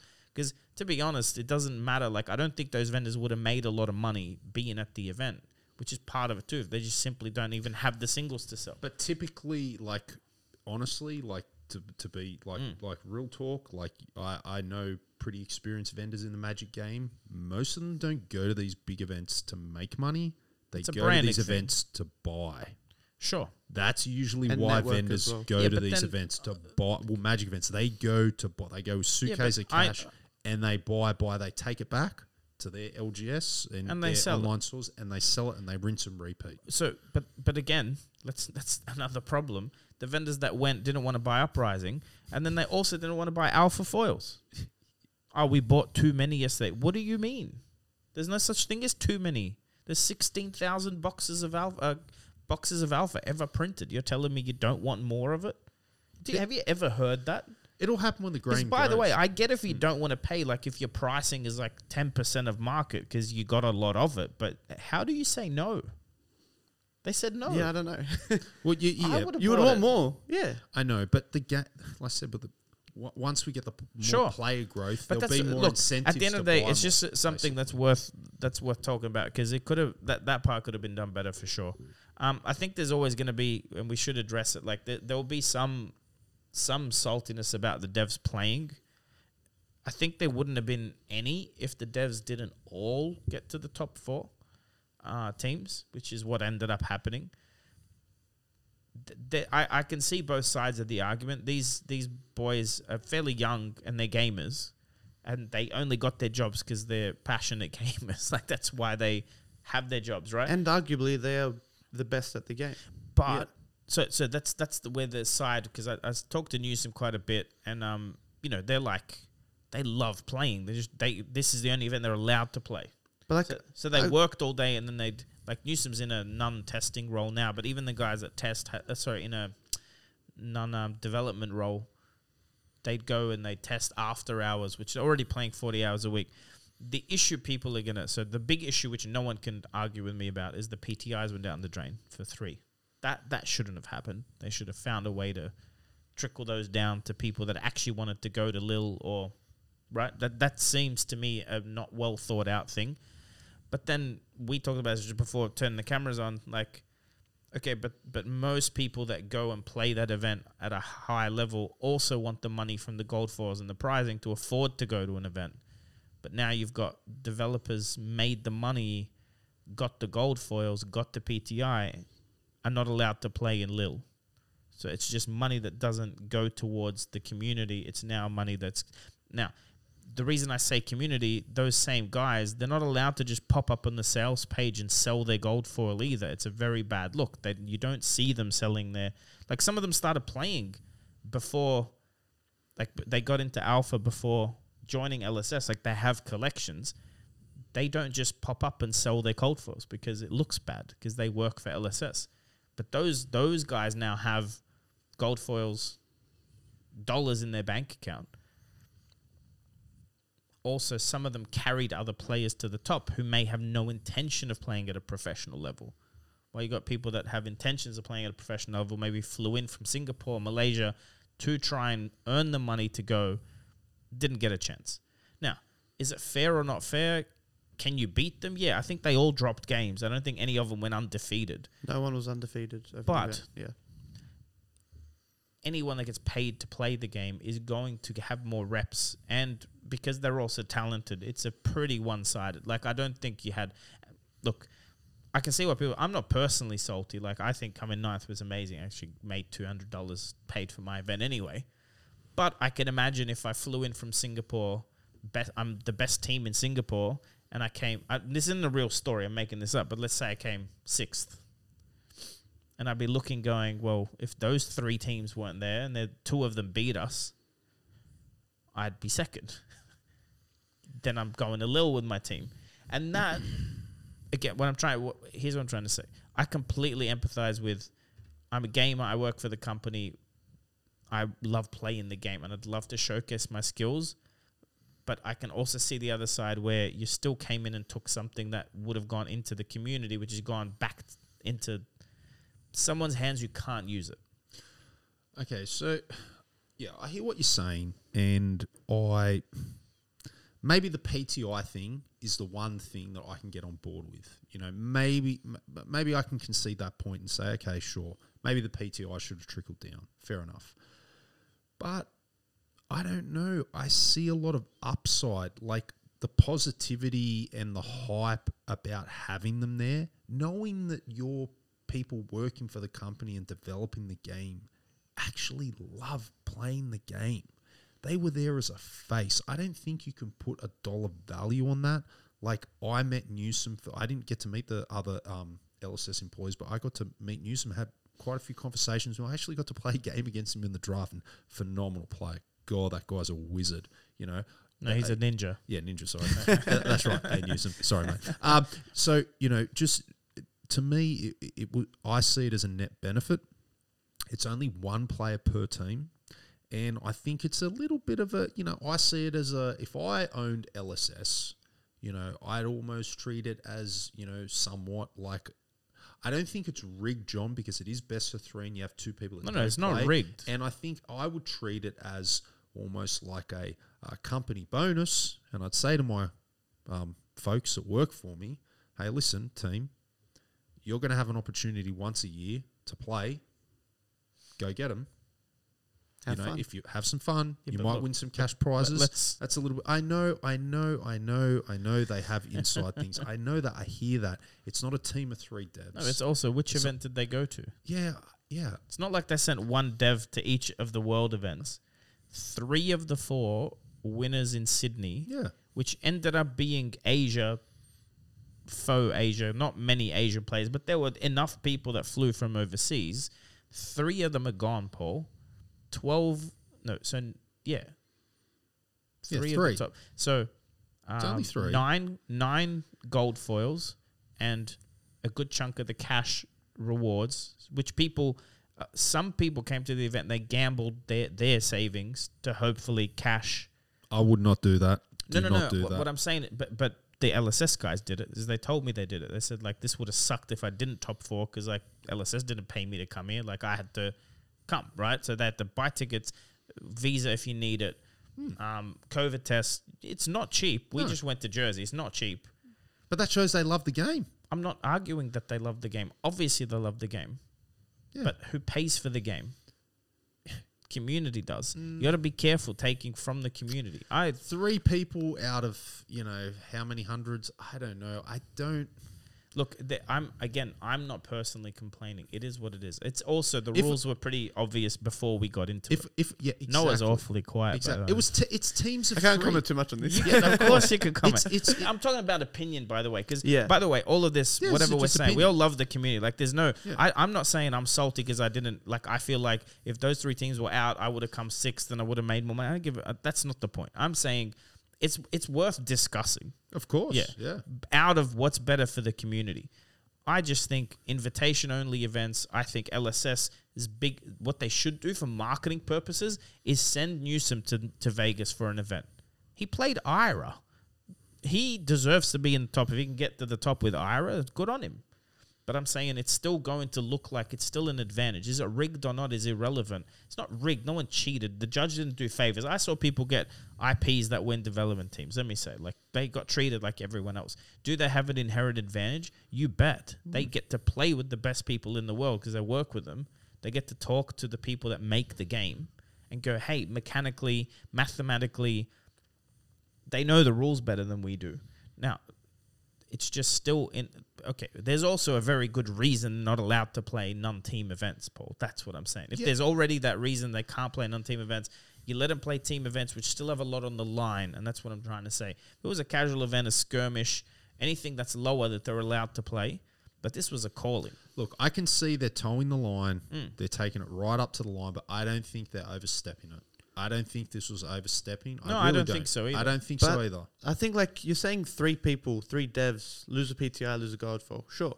But there's six people who aren't devs, players, Mm. normal community members from New Zealand who get their first PTIs, who Mm. get their first gold foils, get to have fun with that experience. yeah And it's also I think like just for for example's sake, LSS like cool. These three PTIs from these three devs go to the next team, figuratively speaking. sure But that's just three players who, who benefit from that, right? I think the overall community benefits greater from having the experience of meeting these devs, meeting the face the faces behind the screens yeah of the people who make the game, who test, and but, um, obviously pl- who design the cards you are playing. yeah And I think that's the greater opportunity for the community it is for three PTIs down the drain. And they, personally were, speaking, and they were willing to, like, speaking Newsom specifically, but he was willing to show me his deck. oh they were all great he was yeah. willing to talk Yeah, to me about why he ran certain cards. He was willing to explain to me some key concepts of approaching the game. You know, like Yeah. where else would a Timmy like me be able to have No, no, access to someone like that? But you th- know, th- see, th- those two aren't like they don't fit together. I, I Yeah. completely disagree with both of you. You can't tell me that it outweighs it because you could have had that without them playing in the calling. Like I'm not saying it outweighs it. because when we went to Jersey, um, Chris Gearing was supposed to play inside events. That was the whole point. They advertised it. Like go play with the dev. Like there's nothing and and um side events not the same, John. The the excitement and the energy and the and the and the and the electricity that you get from seeing that dev in an actual team of real fans of real players. Yeah, but I didn't stake, get to when see it. stakes Understood, are on but the like- line. No, so that's At- the same argument. During argument. day one, during the Yeah. Friday, Jacob Pearson sat at the back playing slingshot or Slingshot, yeah, slingshot yeah. games Not with slingshot. players. What did they call it? Gunslinger. Gunslinger. You go play against and there was him, like yeah. 100, like fifty people crowded But- around so him that- wanting to get in that's in. what and I'm verse him. agreeing with. That Yeah. that bit, obviously, you can't put them. You could have had that experience without it. Okay, it, it's not probably LSS can't just ship them, pay all their expenses as a work thing, right? Which means they wouldn't just turn up to do a gunslinger thing for the community. But what I'm actually saying is that's exactly what LSS should do and get them playing in events. Like that's a huge marketing thing. Like it's not that expensive to send one dev to one of these big events when they happen and go like he's he's there. He's in an LSS t-shirt. Like he's there to play. He's there to coach. Like he's he'll you know what I mean. Or there to judge. Like it's the same thing. Having a LSS judge around is a great thing. It's a great experience for judges, but it's a great experience for players. I'm not arguing with any of that. I'm saying yes, it's it's but, but it, the proof's in the pudding anyway. You can tell me it's three people out of whatever 100 and, or 240 players or whatever, but they all made it to the top. There's a reason for that. Mm. There's a reason Jason Chunker make it to the top with people that only played Because like they're he's good. on Kano, which is a, of course he's good. Yeah, but then you got a team, Hayden Dale's team, no LSS stuff, pure Aussie, Yeah, it's Hayden plus one friend frickin' from New Zealand. But I'm saying like that's a skill Yeah. level that we like we need to be Yeah, but it fills to a gap beat that doesn't exist. Do you understand things. what I mean? That, but that that is not your competition in Lille. That is not your competition in all the other big events. That's not your competition. But Hayden Dale and his team is right, no, and he's able Listen, to compete that- with. like I said, I'm not salty devs. that I thought I could win if they weren't there. That's not what I'm saying. And I don't think Hayden Dale's salty either. No, they want to No, play no. against the best. I hundred guarantee you. I can guarantee you that Hayden and that would want to play. Against. But that's the skill level we're going to see at Lille. At the top tables, Mm. it's a bunch of Hayden Dales, it's a bunch of Nick Butchers, it's a bunch of Dans. Yeah, but who it isn't is it's not a bunch of Jason Chungs. But they're all on equivalent level though. no, Well, maybe maybe they're a little bit better. no, but no, no, no. I It's could not. A, What you reckon uh, they're leaps and bounds That's- above? I don't man, know. I wouldn't say so. I said they're Listen, close. I said they're close. This isn't a game of reflexes. If it was a game like a sport, like it's physical, a different thing. It's whoever like is is sometimes just youngest and talented. It's not necessarily, but this isn't a game of that. It's mental. It's chess. You can have grandmasters at eighty that you can't beat in chess. It's chess. More, it's card chess. It's maybe less complicated than chess, but there's a skill set. First, they get cherry picked because they're very good. That's why they work for the company. But then they also have access to every card and the brain behind it. Like they're testing. But we also have access to those cards. No, not in the same way. You have a job. But we can. It's not your job. Yeah, but they don't have any Yeah, yeah. hidden information. So They they, don't they have have a secret. information. they don't have a cheat listen, code. I'm talking they don't have a about cheat the code. amount of in your life, even if you're a professional player. Like, let's say you are a professional flesh and blood player. You that's all you do. You found a way to make that's all you do. You still don't have access to what they have access to. They have 40 hours a week to play. Yes, they're testing new sets in that, but it's still the mechanics and blocking and pitch stacking and those that becomes second nature to someone who does it for a living where most of us this is still a hobby we're not at the same level Yeah, so I'd agree they're more experienced. Yeah. I, I, I- I'd agree with that. I'd agree with what you're saying. They're more yeah. experienced. They by the way again they played they won they made us all look bad. That's not the point. Yeah. i only got to verse jacob anyway. I didn't get to verse the others. Oh, did you verse one of the devs? yeah yeah. Face to face. I mean i was on an Oldhim there was no chance. To be honest he may not know this. I was planning to take him to time. He was a little bit rude at the start. No, no, he was he was. We sat down Tell me and, what you and really he, think. he went like he went what did he say he looked over at the time he goes so we got uh, 28 minutes i don't want this to go to time i'm like It's I going haven't fast. slow played. No, no, but I haven't slow played once. Like, where the fuck is that coming from? But then I saw my teammates were probably not going to win their matches either, and then I um, just let him have it. I, w- I was playing. I, that my my I hate Oldhim. I was just going to take it to time, just despite the hero. For the hero, spine the hero. Let's make- 100%. let's Put that out there. Spine the hero. It's not Yeah. beatable. Not the player, Dory. spine the hero. Another boring as batshit, dry as wheat picks Oldhim player. Al- Also, he was running like all the defense reacts. Like, what did he do? He staunch response me for ten. I'm like, oh, that's great. And he still held the oath card to Oldham him react just in case. What I tell Ryan Bell yesterday at the Armory, I blocked and I said, if you red pummel me, I concede. Go. you decide. You- he didn't have a red pummel. Um, look, I'm, I'm being a bit negative, but I'm also trying to voice people's concerns. Like, and, and Yeah. by the way, I'm pretty sure LSS knows that they were towing the line pretty close. Like, you can't. It, it's still uh, optics, not good optics when three of your devs get to the top four teams Well, in an event. It's not. In it's your- good. No, no, it's good optics if you're looking at it from the side of well, now we know they're good, but I think everyone knew that it's it's not good optics from the amount of money and passion and energy spent potentially people this is the start of their pro career and they get punted out of a placement by someone that works for the company. It's always going to look unfair. It's like it's any event. I can name any event. It's like if I played Counter Strike, which I did at a semi-pro level, uh, uh, and then like one of the developers, they're not allowed to play. There's I a th- reason they're not allowed to play. I think looking unfair. I think that's a, your opinion, though. I think Oh, there yeah. are some players that don't think 100% my opinion. Like there's other people that don't think it looks. no, I'm unfair. saying there's. I think there's plenty of both, and I'm Yeah. voicing like, what one would the side opinion be is if they weren't working for the company anymore? That's my point. Like, Like, for Sasha example, being a yeah, Sasha No, worked for the but- company, Sure. not as a game dev, but Sure. he's 100% one of the most decorated players in Flesh and Blood. Yeah. One of the probably one of the best in the world. Of course, it's different. Cleaned up at Pro Tour, top eight on Wizard. Yeah. 100% one of the brains behind that deck with Hayden and the, and um, Yep. their team. And like he worked for the company. And I think, but no one had that same opinion. Like if he was, No, I did. I did. at In that my head? I did. I was like, they should have a like, like I was in sales for a long time. If I worked for anything that had any sort of intellectual property or sp- specific relationships you only gleaned from working for that, you definitely couldn't go back and work in that industry immediately. There was a non-compete cool down. Like you, you have too much information to go work for our competition, and you just got compensated for that. I'm sorry, but if you're a game dev for a company with an inherent advantage, someone like Sasha, the logic is maybe shouldn't be able to play pro events where he can get paid for a year. Should be part of his contract because then he can he can ease back into the normal player pool with new cards and new sets and not be super on the gun. Now, is that actually what I'd enforce? No, I'm, I'm just saying there there is that logic. Is if there's an advantage, there should also he shouldn't be able to leave a role at LSS and jump into the next event and win it. That looks very bad. But I think it's not the cards; it's the skill. Because I think the, the ability. When I was judging, I was watching those tables. Jacob Pearson could hundred percent name Any the yeah. thirteen cards he's Yeah. just pitched, like color, which way, left way, right ways, however. but but, But same with some of the other players from New Zealand, like for example, Kale.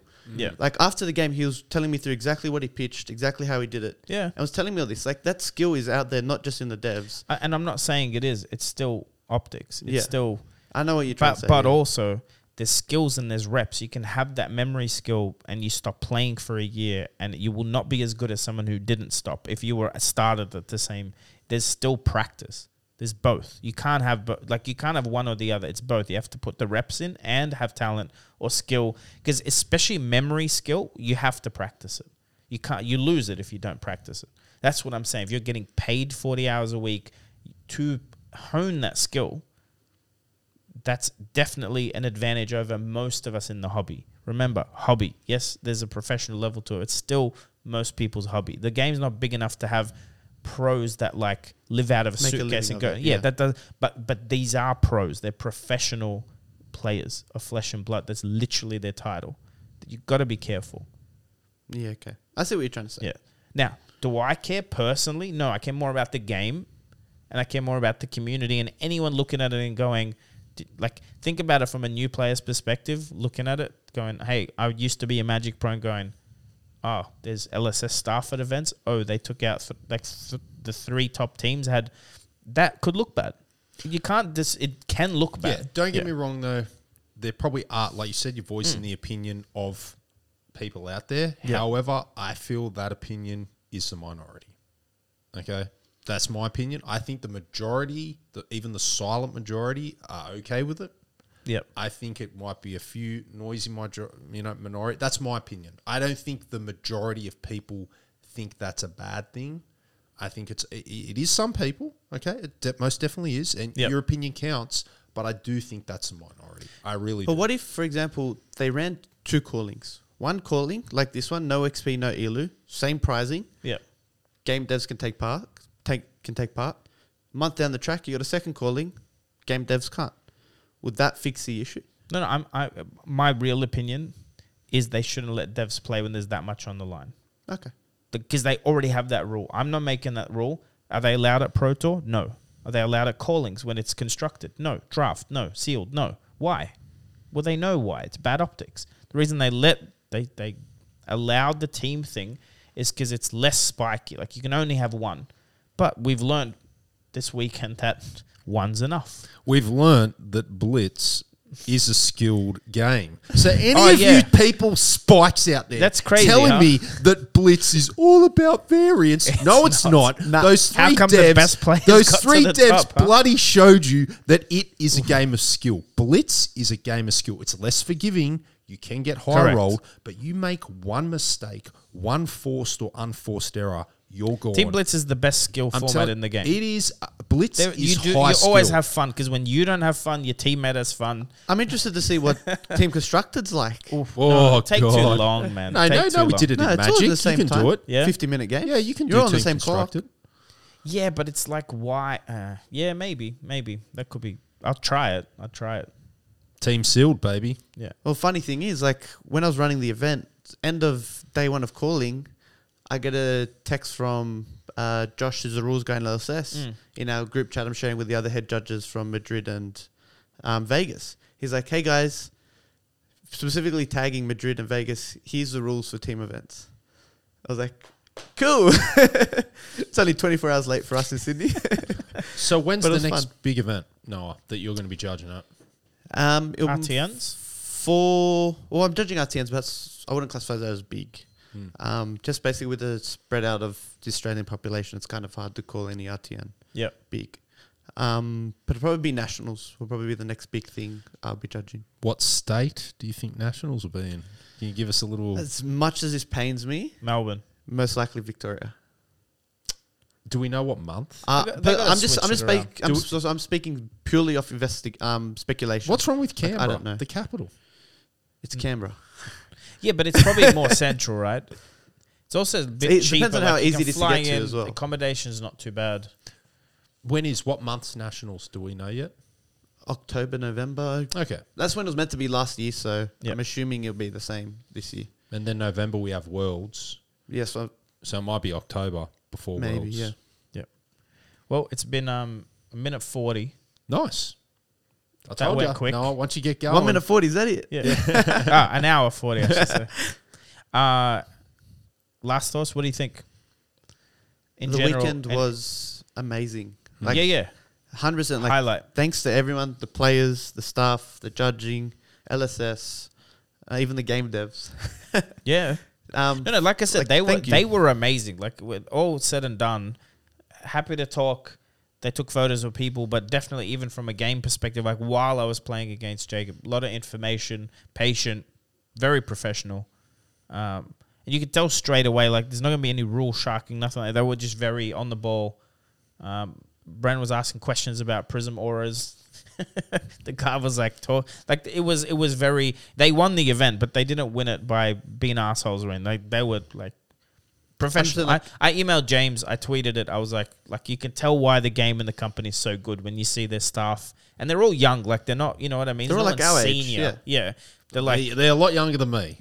yeah, but they're professional. Like they're they're very well behaved. They're very they're very um they represent the company well for sure. There's absolutely zero complaints on that end. yeah, like if the weekend was run exactly the way it was this weekend, I'd do it again. I would do it again. Hundred percent. Yeah. Like I would not miss it for a heartbeat. Maybe just don't be so late. Whatever things far enough late. Fix that somehow. Not your fault. I'm just saying things always started late. Really? Well, we blame the yeah. the plane, the planes and tarmac. We'll blame, we'll blame Sure, the sure. public holidays. um, but yeah, do not regret it one bit. One of the greatest moments of my flesh and blood. Uh, is there? There's a rumor maybe. So you you should shout out. You've got a your own auction page. Yeah, where Yes. can people Do find do you have Shout it out. international people on there? Do you mind? Um, no, sh- well, yeah, they can join. Feel Yeah. free. Um, so I've kicked off Tin Street Markets. Ooh. Um, but I do have a little bit of spice to put out there. On Yeah. Facebook, right? On Tin Facebook, Street on Facebook. Markets. It's 10 TIN Street Markets on TIN Facebook. Street yeah. Markets. Yep. um, Premier Flesh and Blood auction page. Um, but we will be transitioning, hopefully by the end of the year, to something special that will. I'm going to put it out there. I'm not going to give too much details. You guys are across We've it. talked about it, yeah. um, but it'll be something that will definitely shake up the whole of Oceania and Asia TC singles market Mm. in general. So Well, we the, something the, to look forward to in a the, couple the months. problem that needs solving in the oceanic region is uh, it, there's nowhere right now to go. This is a deck I want to play. I saw Newsom play the Spicy Ira list. He sent me the list. I just want to buy it. It's tricky. We don't have. Um, the Europeans have like Cardmarket or whatever it's called, where it's like in eBay for cards, and and the USS TCG plan. What we have is a lot of spread out single stores and our fa- Facebook groups, which work, but they never work for a new player that just wants to buy a deck and go to an armory. They got to talk to 20 people and wait for 20 To envelopes to arrive. yeah. Yeah. So um, if that problem ever gets fixed, it's very good for the game. Yeah. If that's what you're hinting at, we're all behind you. Yeah. no, that's good. So, final Um, thoughts, John, for yourself? Oh, look again. All the all the rantiness aside, I'm again. I I have. This is something I definitely want to talk to James about when I see him. Not not from a negative perspective, just to see how do you solve the problem of having having your staff have fun because they just want a game and they want to show like they want to prove their gaming chops as well. You know what I mean? Without ever taking away from the community. I think there's probably a balancing act. But this was the first one. It's they'll get feedback, they'll hear feedback, and they'll go for it. Otherwise, that was one of the best weekends of my life. That was fun. Made lifelong friends for sure. Became an official Flesh and Blood Pro player. Yeah, I got paid. I haven't been paid yet, but on Clap, paper, clap, clap. on paper, I was in a team. Man, we were one away from earning the big bucks. Top eight, top eight was better money. Next time, Next time. how about you, Paul? It was great. Just thanks to all my opponents that I met over the weekend. Everyone that came up said g'day, hello. It was, it was awesome. Um, yeah, I met people from every state, every territory. A few people from overseas. Newsom, thanks heaps for um, chatting to me and um, getting to know you. It was awesome. Showing me the ropes. And um, yeah, I think it was a great event. I'll definitely look forward to doing it again. And um, Noah, thanks for coming, mate. What do you think, Thanks, Judge Thunder? Noah. Will you ever come back? Anytime you guys want me, I'll be Who should we have as our next guest from the Australian scene? someone with a big mouth. Yazzie! Someone with got- a. Yazzie! oh, you I got can't a hear it. Yazi button. Yazzie! Is that a mic mute button? no, no, it's just Yazi's name. we might need a mic mute button though. No, I think we should have Yazi on next. I, I got to talk to him. But if he watch it, see, hey, Yazi, you're invited. If you actually bother to watch our content, mate, you can come. yeah, oh, wait, no one tag him. Let him find it yeah, on that's his what I mean. If he hears it or someone tags him, he knows he's in. Otherwise, there's a long list of There's a people, long Yahtzee, list. that will. will, Yeah. will- will Hayden's in not on it. Have someone interstate as well. Look, Experience we, different communities will be fun. We want to. We want to do both. Want to call people in, but also like see if we were more set up, knowing the calling was happening, we should have roped a couple of people in and done some episodes or take equipment down there. But we, this is episode four. It's slow as we go. And it's doing great. You guys are pumping it. Yeah, we love it. I mean, we Quality do it. content. We we talk all the time about Fab. Now we just record it. That's all it is. Yeah, basically. Because we jump in the car, an hour drive, we just chat about the game, and, and we do whinge. That's the thing. On our own channels, we're not negative, and on here, we're not negative, but we criticize. We want to solve things, and it's always in the same purpose of growing the game, um, yeah, we disagree with each other and which is fine. have a bit of fun. I mean, Paul's always wrong. It's a Timmy. It's fine. He's a tall Timmy. But congratulations again, Timmy, cracking your first legendary. That's oh, sick. Yeah. Thank you. Too bad it It's a wasn't on good camera. one, too. Yeah, It- of save all- me some money. Like it could have been Shock Charmers or something. That's a that's a card that goes in many decks, I believe. Mm. Yeah. Alrighty, I'm we're gonna pumped. s- What are we doing after this? Uh, we're gonna hopefully. Well, we got to check our phones, but when we do, if enough people, I've got this lounge area downstairs. If you're on Twitter, you've seen it. We're gonna go draft some uprising with Judge Noah's box. Judge Yeah, baby. box. One of the conversation boxes. All I can say is force those heroes team. Just force Just them. force them. There's only three. You can't be wrong. Just- you can't be that wrong. It's a 33% chance. I've never seen eight fires in a draft Just yet. pick it and commit, It's baby. bound. It's bound to happen, right? Eventually. Probably not. All right, guys, we're gonna sign off. Uh, see you soon. Cheers. See you guys.